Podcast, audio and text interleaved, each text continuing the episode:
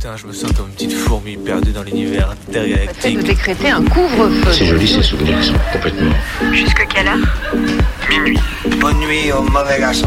Et alors justement, plus un souvenir est enlevé, enfin c'est plus est présent. Parce qu'il n'y a pas de. Il n'y a pas de souvenir en fait. Minuit.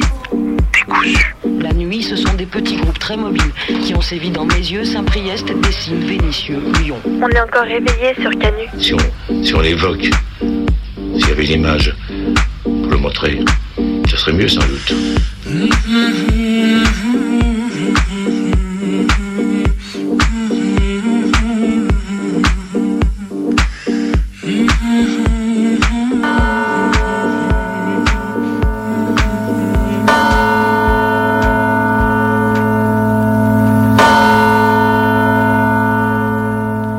Cette semaine, c'était la semaine de rédemption pour les féministes extrémistes qui en font trop, parce qu'après tout, not all men, on passe notre temps à se victimiser. L'égalité, ça fait longtemps qu'on l'a atteinte. On n'a qu'à pas s'habiller comme des putes aussi. Et si on veut pas, veut pas se faire violer, semaine de rédemption, les féministes deviennent des choupinistes.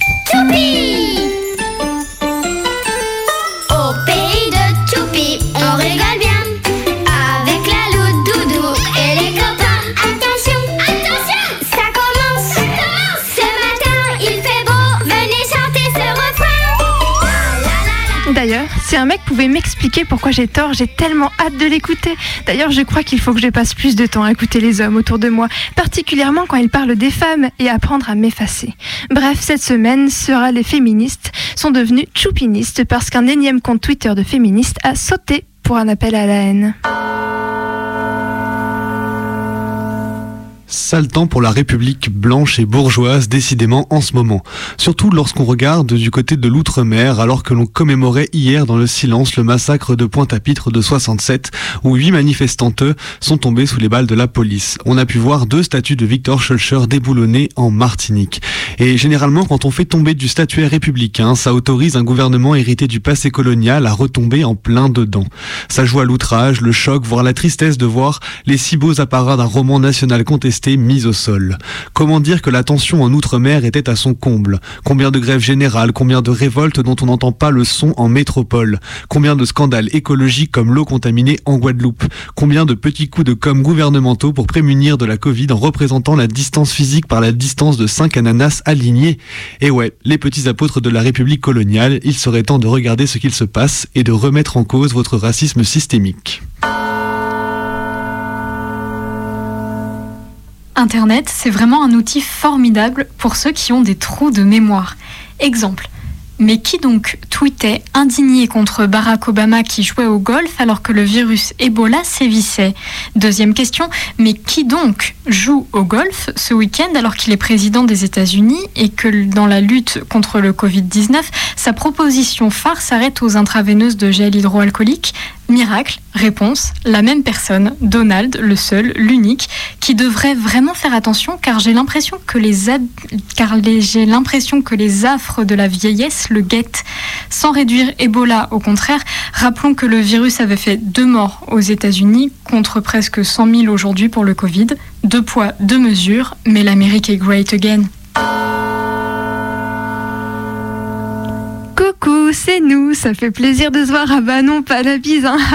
Covid oblige. Bon, je peux m'asseoir à côté de toi, promis, je laisse un peu de distance. Si mon micro fait scrouch scrouch, c'est parce qu'il y a du cellophane dessus. Par contre, j'ai pas mis mon masque, il fait un peu chaud. Niarf, niarf. Moi, tant que les bars réouvrent pas, moi, vous pensez qu'on peut se poser sur les quais sans risquer de plaquage ventral? Niark, niark. T'es reconf... ah, reconfine, toi, MDR.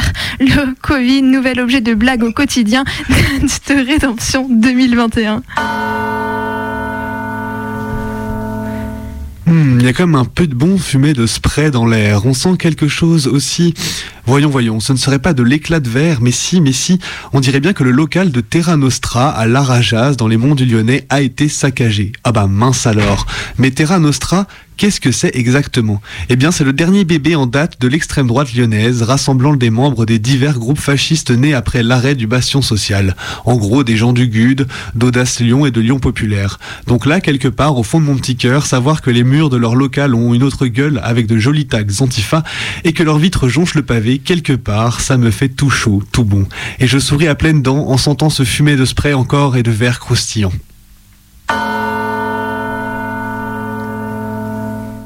Je crois qu'on peut dire merci à J.K. Rowling, déjà pour Harry Potter, ça fait pas de mal, mais aussi parce que cette autrice anglaise vient de dévoiler une nouvelle. Elle publie en ce moment gratuitement sur son site un conte inédit avec concours de dessin pour enfants pour les illustrations de l'édition prochaine dont les droits seront reversés à des victimes du coronavirus. Quand on a les moyens, comme elle, d'offrir, comme elle le fait, on apprécie qu'elle s'en souvienne et qu'elle le fasse.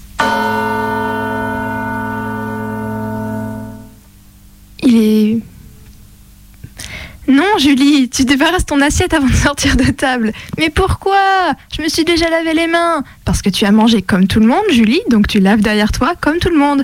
Mais euh. Trois jours plus tard. Julie, ton assiette. Mais pourquoi? Parce que tu as mangé comme tout le monde, donc tu débarrasses comme tout le monde. Oui, mais j'ai regardé. Papa, il le fait jamais, lui. Ah, bah t'as raison, alors Julie, patriarcrame. Les marches blanches, fleurissent un peu partout en ce milieu de printemps, un peu plus que d'habitude, beaucoup trop que d'habitude, à vrai dire. Parce que le confinement aura coûté la vie à 12 personnes entre les mains de la police. L'année passée, pour un ordre de comparaison, on en comptait 26. Cette année, les keufs en auront mis la moitié au sol en l'espace de ces deux seuls derniers mois. La colère est dans la rue avec les familles des victimes, comme à Argenteuil la semaine dernière. Quand on nous dit qu'il fallait, qu'il fallait profiter de cette pause du monde, on a envie de gueuler. La première manif post-confinement était contre les violences policières et c'est symbolique de ce que nous, allons retenir de cette période. Un autoritarisme en roue libre, un ordre sécuritaire qui a fait des dizaines de morts. Tout ça pourquoi Satisfaire le racisme d'État de la police nationale. Leur monde d'après sera encore plus autoritaire, incontrôlé et incontrôlable. On ne peut pas le laisser devenir le nôtre. Le souci, quand on n'est pas branché H24 sur les sites et les chaînes d'infos, c'est que parfois, on envoie passer une d'info, une bête info, un truc vraiment tout con. Exemple, Camélia Jordana dit ne pas se sentir en sécurité face à la police et dénonce les massacres en banlieue. Je vois ça, je me dis, bah c'est bien d'utiliser son influence pour le dire, bravo à elle. Et puis je pense à autre chose, alors j'avais oublié. Puis, quelques jours plus tard, je me reconnecte et là, c'est le shitstorm. Pascal Pro, Castaner, tout le monde s'en donne à cœur joie et crie au scandale. Wow, sérieusement? Le scandale, vous oubliez un peu vite que c'est celui de la police qui assassine impunément, comme disait déjà Renaud Lejeune il y a 45 ans. La police qui frappe, qui mutile, qui plaque au sol. Vous vous rappelez? Ça sent très très mauvais dans certaines rédactions. C'est leur humanité qui pourrit. Irrécupérable. Il est 23h16, vous, vous écoutez Radio Canule 102.2, votre émission du mardi soir mini décousu. Cette semaine, on est, on est déconfiné comme vous l'entendez depuis la régie, moi je suis un peu rouillée. C'est plus, euh, c'est plus comme à la maison où on fait tout. euh, on peut refaire les prises, euh, Ah, on là- a Audacity. euh. Ah bah là, que dalle. Là, que dalle, que dalle. On est laissé dans la panade à, à notre seul sort. Notre amateurisme nous rattrape. Les transitions, c'est moins travaillé aussi. C'est moins euh, tac tac. Maï, tu fais la première transition. Qu'est-ce qu'on, Ouais. qu'est-ce qu'on faisait d'habitude genre, Bah, normalement, on se répartissait les transitions, mais là, c'est difficile. Faut composer à trois en direct. c'est- Voilà. J'ai plus l'habitude de travailler avec des gens. Moi, c'est Voilà. Tu travailles avec vous, ouais On devient si Bon, individualiste. on commençait par quoi? Généralement, on expliquait ce qu'on allait faire dans l'émission, non?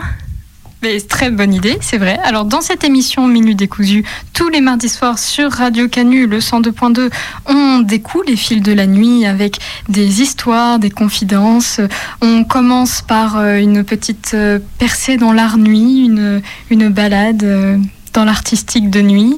Et, Et, euh, puis, bon, ensuite, on continue avec un petit documentaire, toujours 10 minutes de- d'entretien, de, témoignage d'une personne qu'on rencontre. Donc, euh, on essaie de rencontrer des personnes chaque semaine afin de recueillir des témoignages assez divers. Donc ce soir, c'est celui d'une jeune maman étudiante, si je ne m'abuse. tout à fait. Puis après, on termine avec une fiction, une fiction qui fait peur. Voilà, c'est ça. Et tout de suite, je crois que il est 23h17 et il va bientôt être l'heure de l'art nuit avec Maë. Allez, je me lance.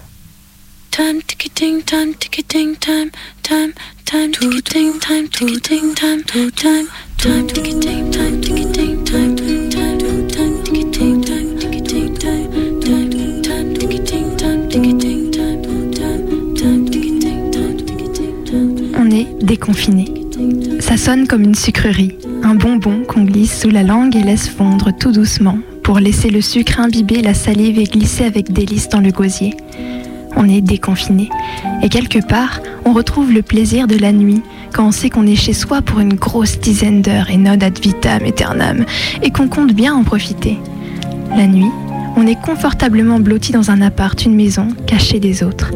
La nuit, c'est l'heure des petits plaisirs coupables. Et le confinement, qui m'a lassé un temps de ces plaisirs qui ne prennent goût que par contraste avec des journées bien remplies, n'a heureusement pas gâché pour toujours mes petits instants de bonheur.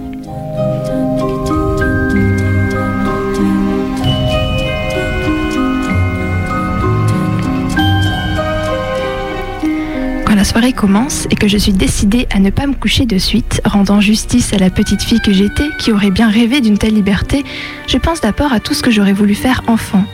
Jouer à la Game Boy et attraper ce Pokémon manquant. Inventer un jeu avec mes frangins et veiller jusqu'à point d'heure, jusqu'à tomber de fatigue. Construire une cabane avec ma couette et amasser vivres, livres, doudous, peluches pour faire comme dans l'album La Tempête de Florence Sévos et Claude Ponty, où le lit devient un bateau douillet qui préserve du déluge.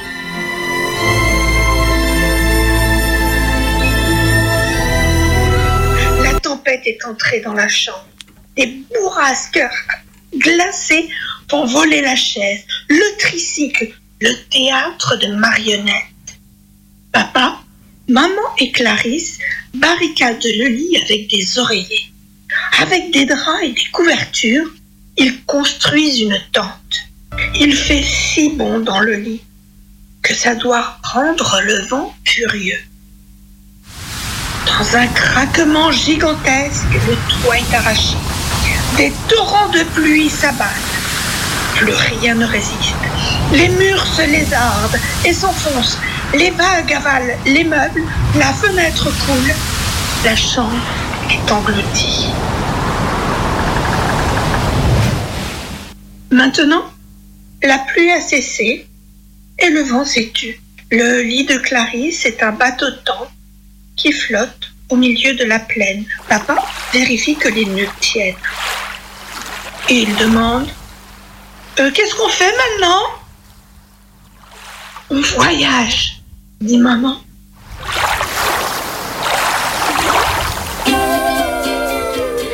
Mes petits plaisirs coupables aujourd'hui ont un peu changé.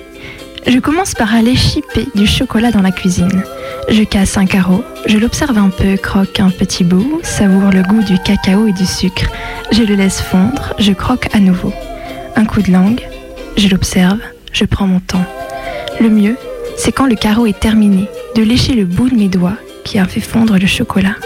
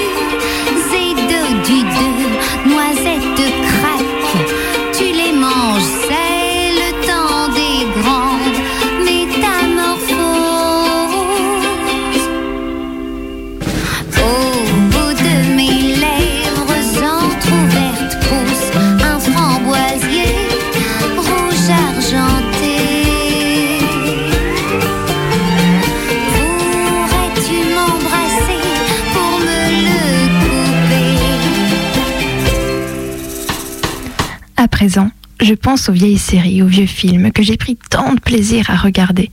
Par nostalgie, je me rejoue les scénarios. Lola qui était amoureuse de Pedro, le grand et beau danseur, mais qui galérait tant à le séduire, et finalement sa meilleure copine qui finit par le séduire, lui. Je vais regarder quelques scènes qui traînent sur YouTube. Évidemment, je trouve ça très mauvais. Lola est butée, Pedro est laid et c'est un macho. Alors je me contente de lancer la musique du générique et je ris de ma bêtise.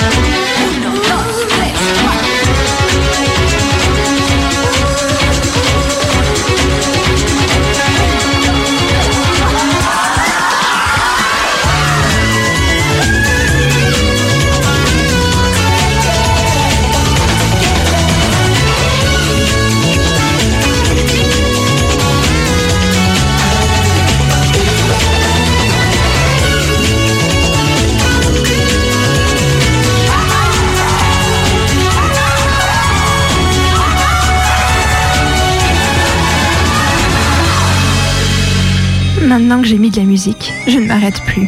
Je vais chercher un de mes disques préférés, mais c'est un secret. Je grimpe en culotte sur la table basse, me sers un verre à pied de vin rouge et je lance Patricia Cass. Personne pour m'embêter. Tu es féministe et tu écoutes ça, pas besoin de hausser les épaules ou de plaider le second degré comme un bon vieux mascu sur les réseaux sociaux. Je m'en bats les ovaires et je chante.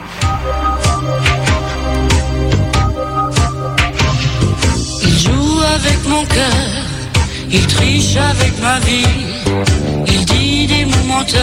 Et moi je crois tout ce qu'il dit. Les chansons qu'il me chante, les rêves qu'il fait pour deux. C'est comme les bons moments, ça fait du bien quand il pleut. Je me raconte des histoires en écoutant sa voix. C'est pas vrai ces histoires, mais moi j'y crois.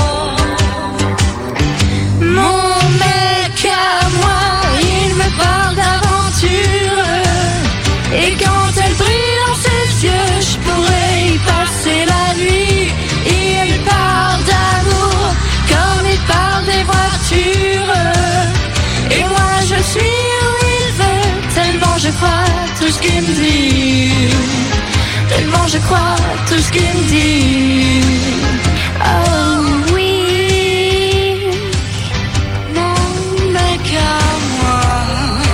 plein d'autres petits plaisirs coupables auxquels la nuit me permet de céder comme ça. Lire tous les inquiétudes des bouquins de ma bibliothèque. Regarder sans fin des bandes annonces. Me vernir les ongles des pieds de toutes les couleurs, puis tout retirer par flemme d'attendre que ça sèche. Allumer une bougie. Jouer à me maquiller comme le ferait une enfant de 5 ans et boire à la bouteille du rouge à lèvres plein la figure. C'est bête, c'est un peu honteux. Ce sont les petits plaisirs coupables auxquels je me livre bien caché par l'obscurité. 你会把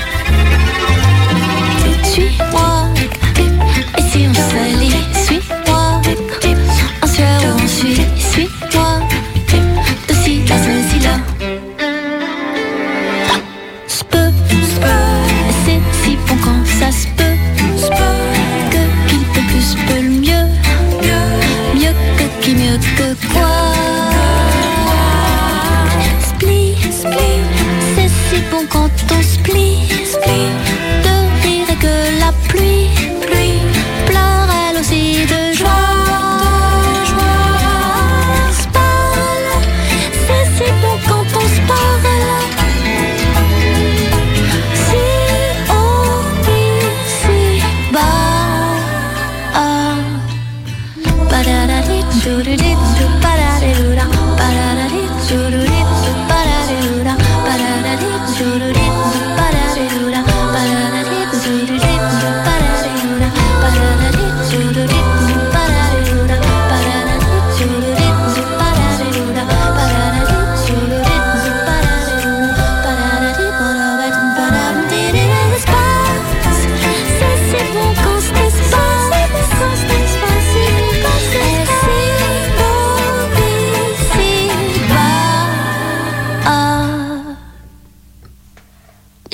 23h28, vous êtes sur Radio Canu le 102.2 et je suis avec Maë et Bebe pour Minuit décousu comme tous les mardis soirs. Voilà, et on est aussi avec Colline. Ce soir, on est déconfiné. Enfin, on reprend le vrai direct. D'où les petits quicks, d'où les Mais petits oui. couacs, mais aussi d'où cette interaction incroyable que nous vous proposons chaque mardi soir. Mais oui, parce que là, on parle. Je veux dire, si je te dis ça va, Bebe Ah bah, je peux répondre, ça va, et toi, Colline On peut même parler en même temps. Ah, Pour... mais Enfin, non, on pourrait faire avec ça, avec un montage aussi, mais. Un peu plus difficile, un peu plus d'organisation. Si vous voulez nous tendre un piège pour vérifier qu'on est bien en direct, vous savez quoi? Vous pouvez nous appeler pour nous proposer une musique, une chanson qu'on passera avec joie, à condition, la toute petite condition que vous nous racontiez une, anecdote à son propos, une anecdote qui vous concerne, hein, rien de très difficile, genre j'ai pris le bus quand j'avais 6 ans, il y avait cette musique, je l'ai aimée, ça nous suffit. Et pour ça, du coup, vous appelez au... Alors attendez, je me penche, je regarde. 04 78 39 18 15. Peut-être une deuxième fois. 04 78 39 18 15. Voilà, donc n'hésite pas à appeler si toi aussi tu as une chanson comme Patricia Cass à écouter comme ça maintenant, là, tout de suite, et qu'on en débatte ensemble, appelle-nous. Voilà, et raconte-nous une petite histoire. Tu peux même la chanter en même temps si t'as envie. Franchement, tu fais ce que tu veux. open bar. Voilà. Tout style, tout genre. euh, c'est toi qui vois. Donc là, ce qu'on va faire, c'est que normalement, là, à peu près, c'est l'heure du doc. Donc on va passer un doc à peu près. À peu près, non, on va passer un doc court. Complètement même. Complètement même. Voilà, Complètement assurément, voilà. Et pendant ce temps-là, tu peux nous appeler et on se fera un plaisir de t'entendre juste après le documentaire. Allez, une dernière fois le numéro parce qu'on a vraiment envie d'insister. 04 78 39 18 15. Et 23h30 C'est le doc? Eh ben c'est le doc. Alors, bah, moi, j'ai jamais tapé sur un blog maman étudiante. Euh, je me suis jamais demandé si c'était impossible. Euh, je me suis jamais non plus demandé si c'était possible, quoi. De fait, c'était là. Donc, en fait, si c'était là, c'est que c'était possible. Enfin, il y avait un truc. euh, du coup, bah, c'était là, donc. Tout aussi magique ou irréaliste que soit cette ou absurde que soit cette situation, elle était là. euh. Je me rends compte que finalement, en disant j'ai un enfant, ça a permis à d'autres qui avaient des enfants. J'ai su rapidement en fait que d'autres avaient des enfants. Donc euh, ça a pu m'éviter de passer des mois euh, seule et isolée. Être maman et étudiante, ça demande en fait souvent aussi d'être travailleuse au final. C'est que tu peux très rarement être que maman et étudiante, sinon financièrement ça, bah, ça boucle pas. Euh, c'est des statuts qui sont pas euh, conçus pour être compatibles socialement.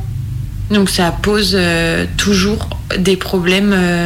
tout est un problème de statut. Tu rentres très rarement dans une case. Il y a très rarement une case pour toi en fait. Après, on est plusieurs. Enfin, il y a aussi des papas étudiants et il y a beaucoup de mamans étudiantes. Et euh, dans mon cas, la particularité, c'est que je suis toute seule avec l'enfant. Donc, c'est pas du tout quelque chose d'isolé. Par contre, c'est quelque chose de très invisibilisé. Parce que souvent, euh, on a honte d'être dans ces situations-là. Et très simplement, c'est sou- souvent des. bah, on n'a pas le temps d'aller boire un verre avec les gens ou de rencontrer les étudiants. On va pas beaucoup dans des bibliothèques forcément. euh, on travaille pas sur les mêmes horaires. Donc le quotidien fait que tu t'insères euh, difficilement dans la communauté étudiante, euh, voilà. Après, bah, sinon le quotidien, bah, le quotidien d'une maman étudiante, c'est pas tellement le quotidien d'une étudiante, c'est le quotidien d'une maman, quoi. Donc euh, tout s'adapte sur euh, sur la vie de l'enfant. Euh, tu travailles sur fonction de tes horaires de crèche ou d'école. Bah, les mercredis, ça peut être plus ou moins compliqué. Les week-ends, les vacances scolaires, selon selon l'âge de, ton enfant. Donc j'ai dû pendant mes études, j'ai dû travailler en fait, parce que tu peux pas être étudiant et au RSA. Ça, c'est pas légal. Donc, si jamais tu as encore le droit à tes bourses, ça va. Si, enfin, ça va. ça va à la hauteur euh, d'une bourse, donc c'est moins qu'un RSA de parents isolés. Donc, euh, ça, fait, je sais pas, le maximum des bourses, ça doit peut-être être 600. Le seuil de pauvreté en France, il est à combien Je sais pas, 500 euros par personne. Donc, 600 à 2, ça fait 300. Donc, euh, bon, ben, on peut dire que t'es euh, pauvre de chez pauvre, de chez pauvre. Enfin, et euh, il faut savoir que le logement étudiant, c'est quelque chose de très particulier. À Lyon, par exemple, il n'existe pas de logement pour les étudiants qui ont des enfants. On est refusé dans les chambres Crous. Donc, va louer dans le parc immobilier avec euh, des bourses, c'est pas possible. À Paris, par exemple, il y a hum, un dispositif qui est super quand t'es parent et donc t'es étudiant et boursier. Euh, tu peux même justifier de bourse ponctuelle du Crous parce qu'il existe ça quand tu as déjà explosé tes droits de bourse. Là, t'as, hum, moi j'avais eu un logement avec le, Richemont. C'est une association, en gros c'est les HLM qui sont partenaires avec les logements Crous. Donc t'es pas logé dans un Crous, mais t'es logé à l'année euh, tant que tu justifies ton statut étudiant et de bourse par euh, des systèmes de HLM. Donc, donc là, c'est bien parce que tu as plein de, parents qui sont, qui, sont, euh, ben, qui sont dans les mêmes situations que toi. Donc ça, c'est, ils font des logements pour les étudiants qui sont en couple, les étudiants qui sont frères et sœurs, euh, enfin frères ou juste sœurs, euh, enfin peu importe, mais les fratries quoi. Et pour les étudiants qui sont parents. Enfin, en gros, les, les gens qui n'ont pas le droit d'avoir des logements Crous, mais qui sont quand même dans une situation de précarité. Mais par exemple, l'Académie de, Lyon, il n'y a rien. Donc, depuis que je suis à Lyon, c'est compliqué forcément par rapport à ça. Voilà, alors ça, forcément, dans les parcours de, parents solo, euh, puis pas mal de mamans solo, euh, bah, c'est ce que je disais, toutes les économies euh, précaires. Donc, bah, évidemment, comme tu dois a priori quand même beaucoup. Donc, soit tu décides de faire le choix de l'illégalité et tu te mets au RSA. Donc, soit tu as des bourses. Ok, très bien. Là, a priori, il va quand même falloir que tu trouves un boulot au black. Sinon, tu passes pas financièrement. Il y a ça. Si tu trouves un boulot pas au black, faut vraiment que ce soit cumulable avec le statut d'étudiant. Et euh, donc, on peut te proposer des emplois d'étudiants, mais qui doivent être à maximum 60% du. Enfin, à chaque fois, c'est des cases, quoi, euh, impossibles euh, à atteindre. Ce qui fait que t'as toujours un moment où t'es dans l'illégalité. Donc, soit tu te retrouves dans l'illégalité parce que tu, tu, tu déclares pas tes études et tu te déclares au RSA. Comme t'es obligé de cumuler des statuts, il y a toujours un truc que tu passes un peu sous silence, plus ou moins forcément. Et ça, c'est un peu horrible parce que du coup, ça te donne l'impression que t'es un espèce de paria social alors que, en fait, t'as- ben, tu fais des choix de vie qui sont euh, a priori pas. euh, Enfin, qui qui sont pas être qui ont pas à être jugés par la société en fait euh, tout simplement donc euh, voilà alors ça amène forcément euh, ben, une économie parallèle au noir alors euh, ça peut aller de donner des cours à euh, faire euh, à, sous-louer, à faire des cumuls de deux à trois boulots, à se prostituer, ça amène forcément des, des, comportements euh, bah, des comportements d'hyper précaires comme un hyper précaire standard en vrai. Je pense que quand tu décides d'avoir un enfant, tu sais pas forcément que statutairement tu t'embarques dans l'impossible. Enfin, c'est un peu être maman étudiante, c'est euh, c'est comme dans Astérix et Obélix, tu vois, la, la scène dans la scène des douze travaux, là, le moment où t'es dans la maison des fous et tu dois passer dans tous les formulaires. C'est vraiment ça. Donc ça, tu le sais pas, hein, parce que euh, du coup, en même temps que tu fais ça, tu dois gérer euh, le gamin qui est malade et euh, 15 visites chez le médecin et, et l'école ou la crèche qui te rappelle. Tu dois gérer des, des cours qui finissent à 18h alors qu'aucune école ne finit à 18h ou aucune... Enfin, voilà, donc tu peux pas arriver avant 19h, ce qui te fait du coup des frais de garde supplémentaires. Et tu dois trouver l'argent de ces frais de garde supplémentaires qui sont pas a priori à moins de 10 euros de l'heure pour un babysitter standard. Euh, donc même si les gens peuvent être très solidaires, euh, ça peut très vite euh, monter. Donc non, en fait ça, je pense que tu conscientises que tu vas devoir faire un double effort pour tenir tes études et tenir... parce que là, on n'a parlé que de considérations un peu structurelles, mais le plus important, c'est de, garder, euh, enfin, d'accueillir un enfant, de lui donner le temps que, tu, as envie de lui donner et de, en parallèle, pouvoir mener les, études euh, bien, c'est-à-dire rester concentré dessus, euh, pouvoir lire, pouvoir approfondir les sujets qui sont les tiens et, donc être disponible à, cette connaissance-là. Et bah, ça, ça demande d'être dégagé d'un certain nombre de choses. Ça, je pense que tu, quand tu te dis euh, je vais avoir un enfant et je continue mes études, tu sais que tu vas devoir ménager ce seuil de disponibilité à la connaissance. Mais tu sais pas qu'en fait, ce que tu vas devoir affronter, c'est pas la relation entre ton enfant et, euh, et, et, et ton apprentissage euh, global, mais en fait, c'est c'est un combat sociétal. Ça, tu le sais pas. Euh, donc dans l'école où je suis, il s'est trouvé que je sais pas par quel système de conjoncture euh, on a été euh, à un moment l'année dernière on était quatre mamans et toutes solo. Donc là forcément il y a des réseaux de solidarité qui se mettent en place très fort. Il y a un... Enfin moi j'ai découvert à ce moment-là ce que ça voulait dire que la sororité vraiment. Et je pense que mon plus gros réseau, et qui du coup est un réseau infaillible, il est fait avec ces mamans solo. Il y a quelque chose de, très communiste finalement, ce qui est à l'une est pratiquement à l'autre. Donc j'ai fait mon concours, j'étais enceinte euh, de 8 mois, donc forcément ça s'est vu.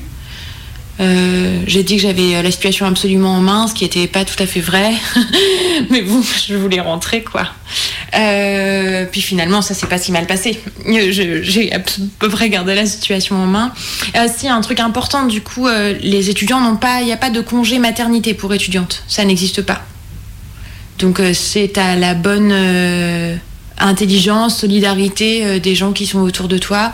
Pour moi, ça s'est ça ça pas mal passé comme c'est quelque chose d'assez sélectif et euh, je ben je voulais pas manquer quelque chose parce que si tu manques le départ, ben c'est sûr que tu n'auras pas l'arrivée, tu vas t'arrêter en route. Je, je pense que si j'avais été dans des filières où je pouvais redoubler, j'aurais j'aurais redoublé euh, la première année pour, euh, pour être. Enfin, j'aurais étalé mon temps euh, de formation sur trois ans à peut-être quatre ou cinq ans, j'aurais, je me serais arrangée comme ça. Moi, je suis passée à côté de toute la vie de l'école en fait. C'est-à-dire que j'ai pratiquement rencontré personne. J'ai rencontré quelques personnes et ces rencontres-là ont été vraiment magnifiques. Mais disons que je n'ai pas la capacité à faire du réseau, ce qui est quand même ce qui va te créer un emploi après, elle est minime, voire nulle. Et après, c'était, enfin, j'ai eu des camarades plutôt, euh, plutôt solidaires. euh, dans la mesure où ils pouvaient, euh, enfin, c'est-à-dire qu'ils étaient tous très gentils. Après, certains et certaines comprenaient très bien le problème et concrètement comprenaient ce que c'était parce qu'ils avaient pu avoir des enfants autour d'eux. Certains ne mesuraient pas ce que ça pouvait engendrer, enfin, ne, l'idée de ce que ça pouvait faire, mais ne comprenaient absolument pas que ton quotidien, ça peut être quand tu as un nourrisson de dormir deux heures.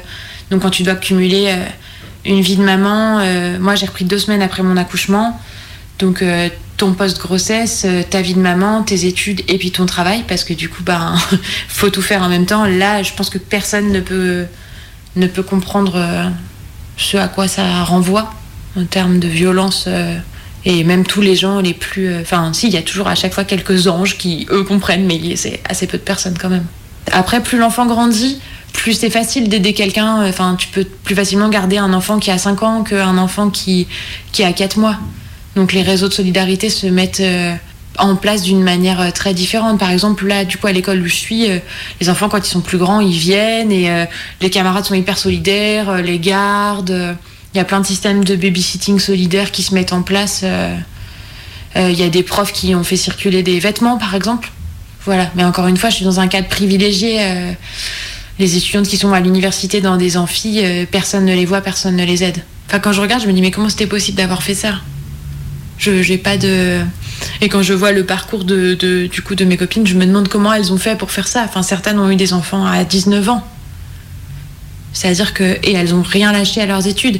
En fait, tenir tes études, c'est tenir euh, le fait que tu ne. Tu, tu, tu veux pas être dans un. Dans, enfin, tu veux pas être à la chaîne dans une usine, ou tu veux pas être caissière, ou tu.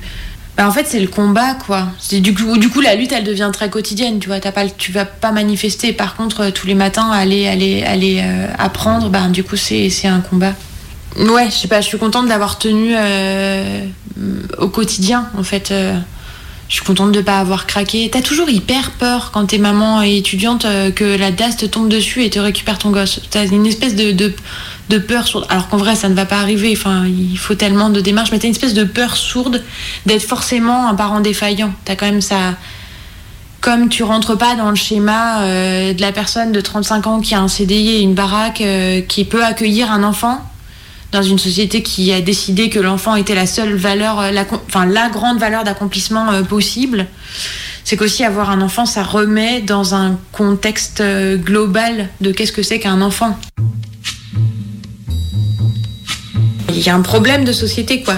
On n'inclut pas les enfants, on les écoute pas, on, on leur, voilà, on les prend pas en compte. euh, dans ce qu'ils ont d'intelligence et dans ce qu'ils peuvent nous apporter. On les envisage toujours comme une charge et comme un poids. Mais en vrai, c'est plein d'atouts d'avoir un gamin. Comme tu sais que de toute manière, euh, t'as tant d'heures pour faire ton boulot, tu t'as pas une dépression nerveuse euh, au milieu et tu te fais pas une crise d'angoisse au milieu de ton truc. En fait, t'as trois heures pour faire ton machin, donc tu fais ça. Donc ça, ça, ça a d'autres avantages en fait. T'as, un rythme quotidien qui est toujours posé. Euh, ben tu sais qu'il faut que tu réussisses, t'as pas trop le choix. Donc bon, ben, ça te met un petit coup de pied aux fesses quand même.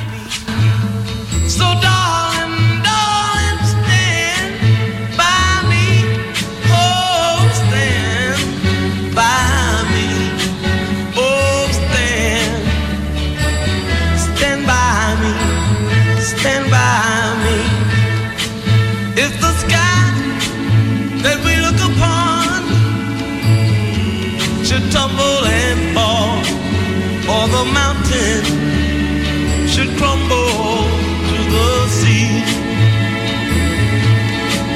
I won't cry, I won't cry, no, I won't shed a tear just as long as you stand, stand by me.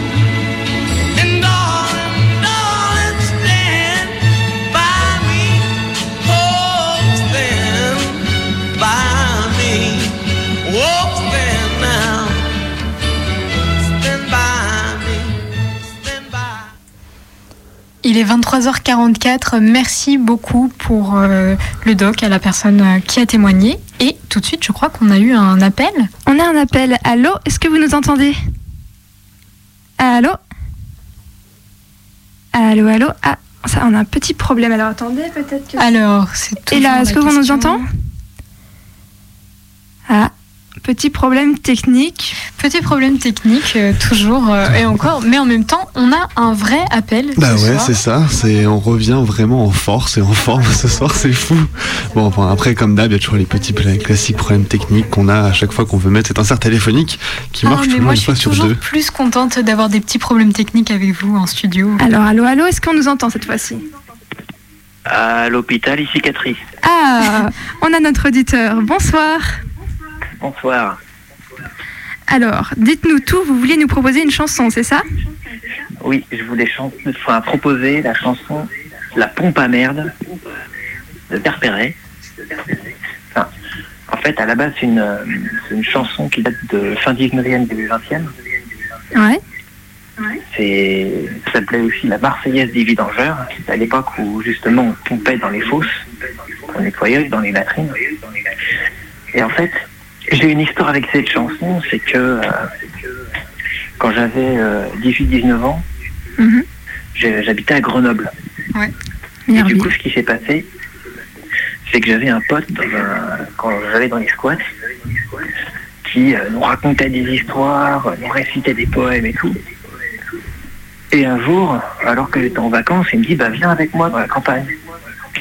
Du coup, je vais passer une semaine chez lui. Et un jour, il me présente sa grand-mère. Et sa grand-mère, elle commence à nous euh, à nous chanter cette chanson. Et du coup, moi, je la connaissais pas la base. Alors, j'ai essayé de savoir un peu ce que c'était. Et, du coup, je me suis renseigné un peu sur cette chanson. Génial. Et voilà, du coup, c'est tout ce que tu voulais nous dire sur la chanson, c'est déjà pas mal, hein, mais... Pardon Allô, est-ce que tu nous entends Oui, oui. Alors, est-ce que tu pourrais peut-être éteindre ta radio qui est, qui est derrière, peut-être, qui fait un petit retour Ah oui, c'est bon. Ah, Ah, super. bon, bah, super anecdote. Ouais, merci beaucoup. On va, on va écouter la chanson, on l'a, on l'a lancée euh, sur, euh, sur l'ordi, on espère que ça va marcher. Merci beaucoup de nous avoir appelés Merci et bien. passe une bonne soirée, on passe la chanson. Bonne soirée. Du coup, la pompe à merde à Bélec.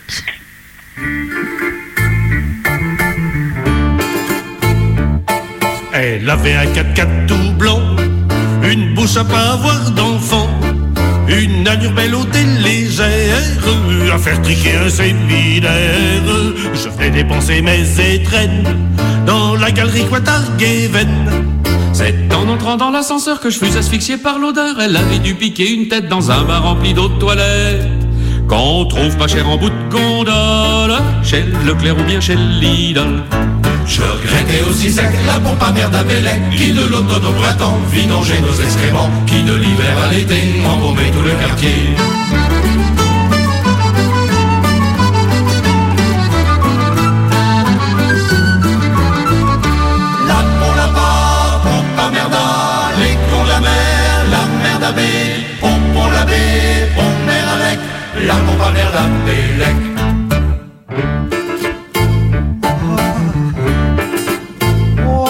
Le restaurant était très chouette.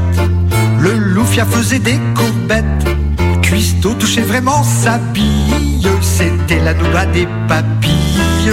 Et pour apprécier comme il faut, j'avais largué le bouton du haut. Entre le fromage et la glace, histoire de faire un petit peu de place, discrètement je quittais la fête pour faire un petit tour aux toilettes. Mais elles étaient tellement crado que je m'en suis cassé aussitôt. Je regrettais aussi sec la pompe à merde à Qui de l'automne au printemps vidangeait nos excréments Qui de l'hiver à l'été embaumait tout le quartier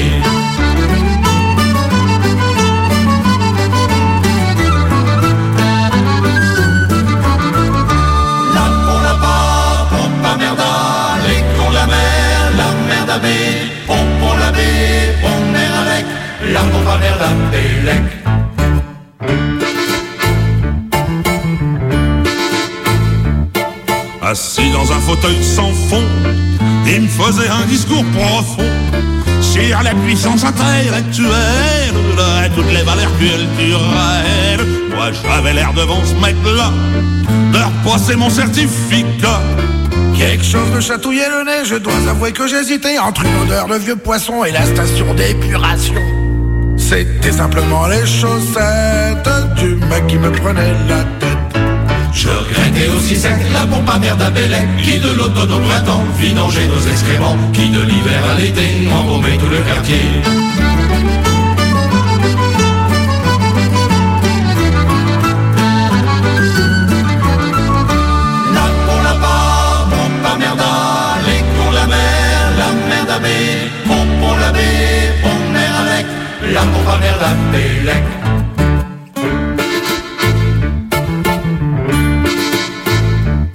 La veille à chignon plat plat, des bas bleus et des souliers plats, et une jupe à carreaux. Bref, le look spécial court d'âge. Oh. Moi, je lorgnais la nougatine qui était au milieu de la vitrine. Quand ma voisine des beaux quartiers a largué un mouse de paix, elle qui ignorait qu'on eût pu faire autant de choses avec son cul. Car elle avait dû la commère bouffer la moitié d'un cimetière. Je regrettais aussi sec la pompe à merde à Qui de l'automne au printemps vidangeait nos excréments Qui de l'hiver à l'été embaumait tout le quartier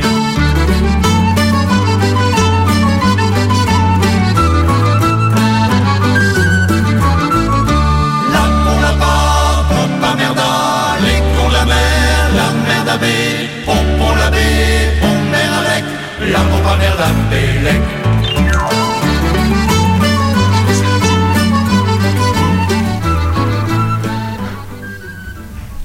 Il est 23h51, on vient d'écouter la pompe à mer d'Abelec. Merci beaucoup encore à cet auditeur. Euh, J'imagine encore quand il a découvert euh, euh, la grand-mère de son pote qui lui chante ça à l'entrée. Voilà, ça laisse. ça m'a laissé pantois. Voilà, on va dire ça comme ça. Moi, ça m'a bien fait rigoler. Merci beaucoup. Vous écoutez Minuit décousu quand même euh, Bah oui, sur Radio. Canu, le, euh, le 102.2. Euh, on est de retour en direct en studio après ce confinement. Vous avez pu entendre, euh, comme d'habitude, des brèves, un arnuit avec Maë qui nous a ramené dans les territoires nocturnes de son enfance. Et puis ensuite, un documentaire, un témoignage d'une maman étudiante. Et Enfin, comme tous les mardis soirs, on termine par une petite fiction qui fait peur. Mais oui. Alors, pour préparer la fiction qui fait peur, le mode d'emploi, c'est vous vous mettez sous votre couette, vous baissez la lumière, mais pas trop, sinon ça fait trop peur. Vous baissez un petit peu le son, ou alors si vous n'êtes pas du tout des trouillards, vous montez le son, et on lance la fiction. Welcome to a night of total we all go through that sometimes. Johnny, You're still afraid. They're coming to get you, Barbara. the boogeyman is coming.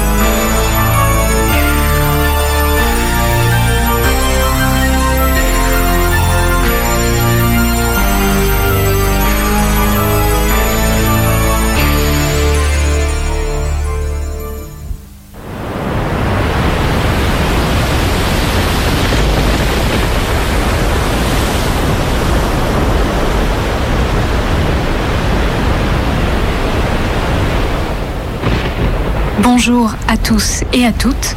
Je vous présente aujourd'hui un document que m'a envoyé un ami travaillant aux archives du département de l'Île-et-Vilaine. Il s'agit du témoignage d'un capitaine corsaire datant des années 1830, Mathieu Delarue.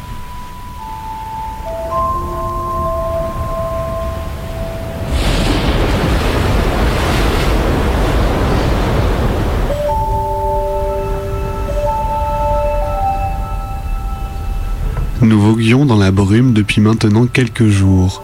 Notre réserve d'eau potable était déjà sérieusement entamée et nos outils étaient trop abîmés pour pouvoir nous localiser convenablement. Pensez-vous, si j'avais su que ce traître jetterait à l'eau notre sextant, notre boussole, nos cartes et tout le reste, je l'aurais abattu dès le premier jour. Le ciel était caché, nous ne voyions même pas les étoiles. Or, nous devions accoster dans un port, quel qu'il soit, où nous allions mourir de soif ou seulement de faim, si nous parvenions par miracle à trouver de l'eau douce. Même si nous venions à être obligés de nous rabattre sur un port anglais, je crois bien que j'aurais été prêt à me rendre.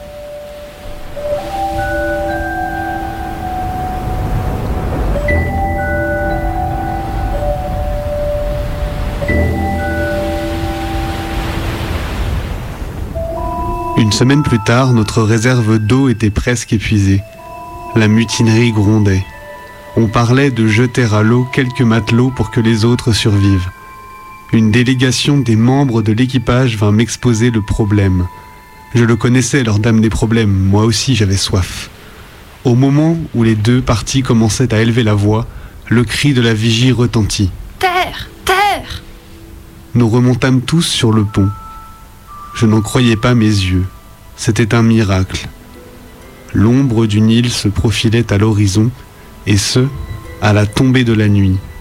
Un peu plus tard, et nous l'aurions raté. J'ordonnai donc de se diriger vers elle. Mais je découvris plus tard que ça n'avait rien d'un miracle.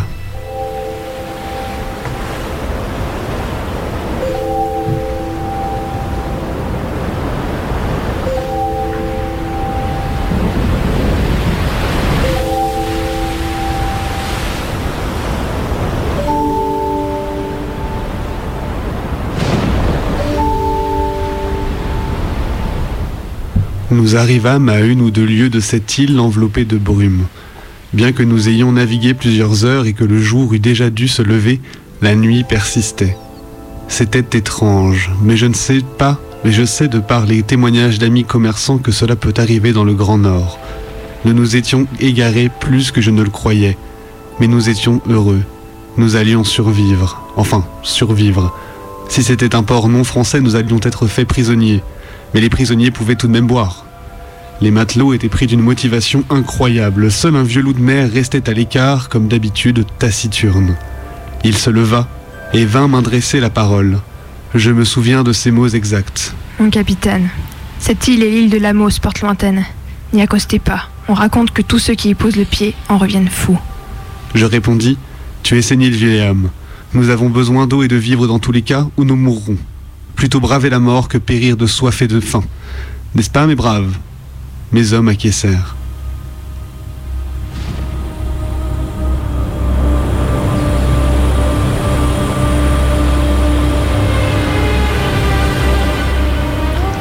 Le port était en vue. Il me rappelait de manière incompréhensible mon port natal de Saint-Malo. Peut-être était-ce le climat qui m'était familier. Une eau calme, blanche et écumeuse clapotait à l'intérieur. Une petite forteresse pentagonale de pierres rouges se tenait sur une lagune. Les digues étaient faites d'une rosâtre blanche, d'apparence crayeuse. Je dus tout de même noter des détails intrigants. Ces digues qui formaient un demi-cercle autour du bâtiment étaient séparées l'une de l'autre par un espace vide. De plus, la forteresse ne semblait pas avoir de vocation défensive. Sa position était absurde. Mais je fus surtout frappé par le silence régnant en ce lieu. Aucun bruit.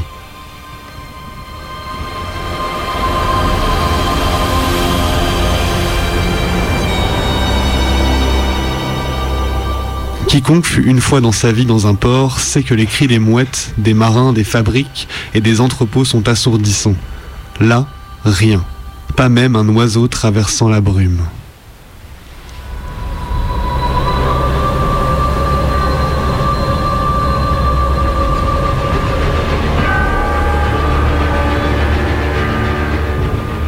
Nous entrâmes dans le port et jetâmes l'ancre. Avec quelques hommes, je partis dans une chaloupe explorer ce silence. Nous ne découvrîmes rien dans le port. Aucun navire, aucune marchandise, même pas d'eau. Ainsi nous devions nous enfoncer dans le pays. Fort heureusement, celui-ci était verdoyant. Des pâturages s'étendaient devant nos yeux, mais point de clôture. Au loin, un volcan fumait. Cela ne me rassurait pas. Un prisonnier mahométan de Java m'avait raconté des histoires au sujet de ces volcans. Aucune ne se terminait bien pour les îles susmentionnées. Après quelques heures de marche, nous entendîmes derrière une colline des gargouillements, comme si un sauvage s'essayait de parler sans avoir appris le sens des mots qu'il prononçait. Restant sur nos gardes, nous continuâmes à avancer. Nous vîmes des jeunes filles laver leur linge dans une eau boueuse. C'étaient elles qui, en parlant, émettaient de tels bruits. Nous les accostâmes, nous présentant comme des étrangers affamés. Malgré nos différences de langage, nous parvînmes tout de même à nous faire comprendre. En fait, leur parler ressemblait à du grec ancien que je comprenais grâce à ma jeunesse studieuse à, Louvain, tout en laissant l'impression de n'être qu'un horrible patois déformé et gargouillant. Je compris que l'une d'elles était la fille du roi de cette île, Antipatès, le contre-parleur. Elle nous mena au palais. En chemin, j'appris que vivait ici un peuple nommé l'Estrigon, et qu'étonnamment le nom de l'île, la seule compréhensible prononcée par la jeune fille après le nom de son père, était bien Lamos. Elle m'expliqua à grand renfort de gestes et de cris d'oiseaux que les Lestrigons qui tiraient leur feu du volcan étaient une race d'éleveurs et que l'abondance régnait toujours en ce pays.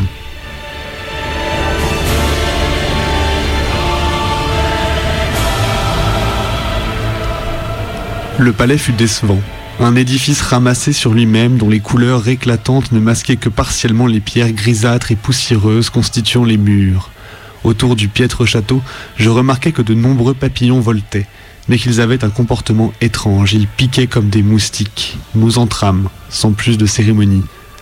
La fille nous mena à ce qui était sa mère, et nous fûmes horrifiés. Elle était une sorte de géante, gargouillant autour de ses filles. Mais grâce à son expression pacifique, nous comprîmes qu'elle ne nous voulait aucun mal. Nous nous trompions. Elle appela son mari le contre-parleur. Dans un vacarme abominable de hurlements, il arriva au pas de course, ne nous laissant même pas parler, cassant tout discours. Aussitôt, appelant l'un de mes compagnons, il en fit son dîner. Nous partîmes le plus vite possible vers la crête, mais le roi lança un cri à travers son palais. En l'entendant, les lestrigons accoururent de partout à la fois, par milliers, non semblables à des hommes mais à des géants. Lorsque nous rentrâmes de nouveau dans le port, poursuivis dans la nuit par ces ogres, nous nous précipitâmes sur la chaloupe, puis sur notre navire. Un affreux tracas s'éleva. Les digues avaient vu, avaient vu leur hauteur augmenter jusqu'à être au moins trois fois plus haute que le navire, et les lestrigons depuis celle-ci lançaient des rochers sur mon bateau. Certains de mes matelots, ces malheureux, avaient pris le parti de débarquer de leur côté. Leurs chaloupes qu'ils avaient rejointes au plus vite furent fracassées. Tandis qu'ils étaient massacrés dans le port abyssal, je tranchais les amarres de la nef et j'ordonnais à mes compagnons de se jeter à leur poste pour que nous fuyions hors de ceci-là.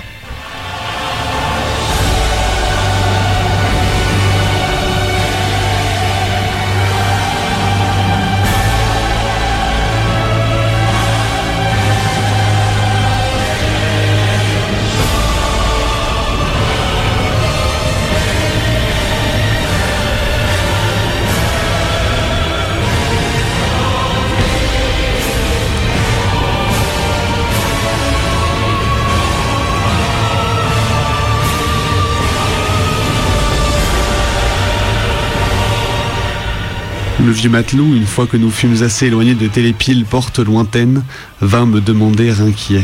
Capitaine, l'eau et les quelques aliments que vous rapportez, en valait-il la peine? J'avais envie de le, marcher, de le faire marcher sur une planche, mais j'avais un besoin absolu de tout mon équipage, ayant déjà beaucoup perdu de mes braves marins.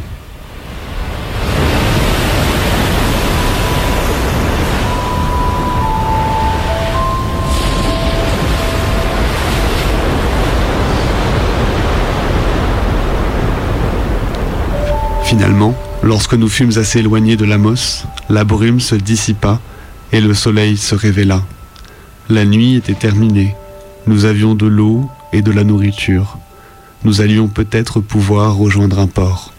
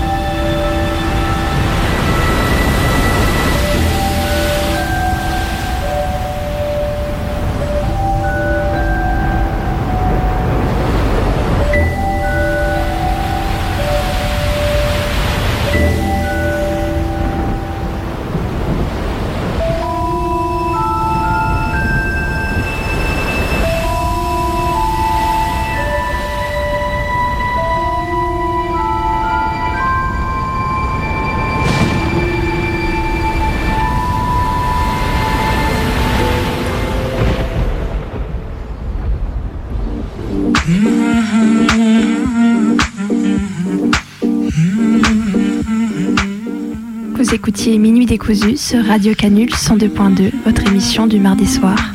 Vous pouvez nous retrouver sur notre audioblog Arte Radio. Et aussi, du coup, là, dès la semaine prochaine, même horaire, même station, le 102.2. Il est minuit 05 sur, minuit, sur Radio Canu. Vous écoutiez Minuit décousu. On vous souhaite une bonne nuit. Faites de beaux rêves. Bonne nuit.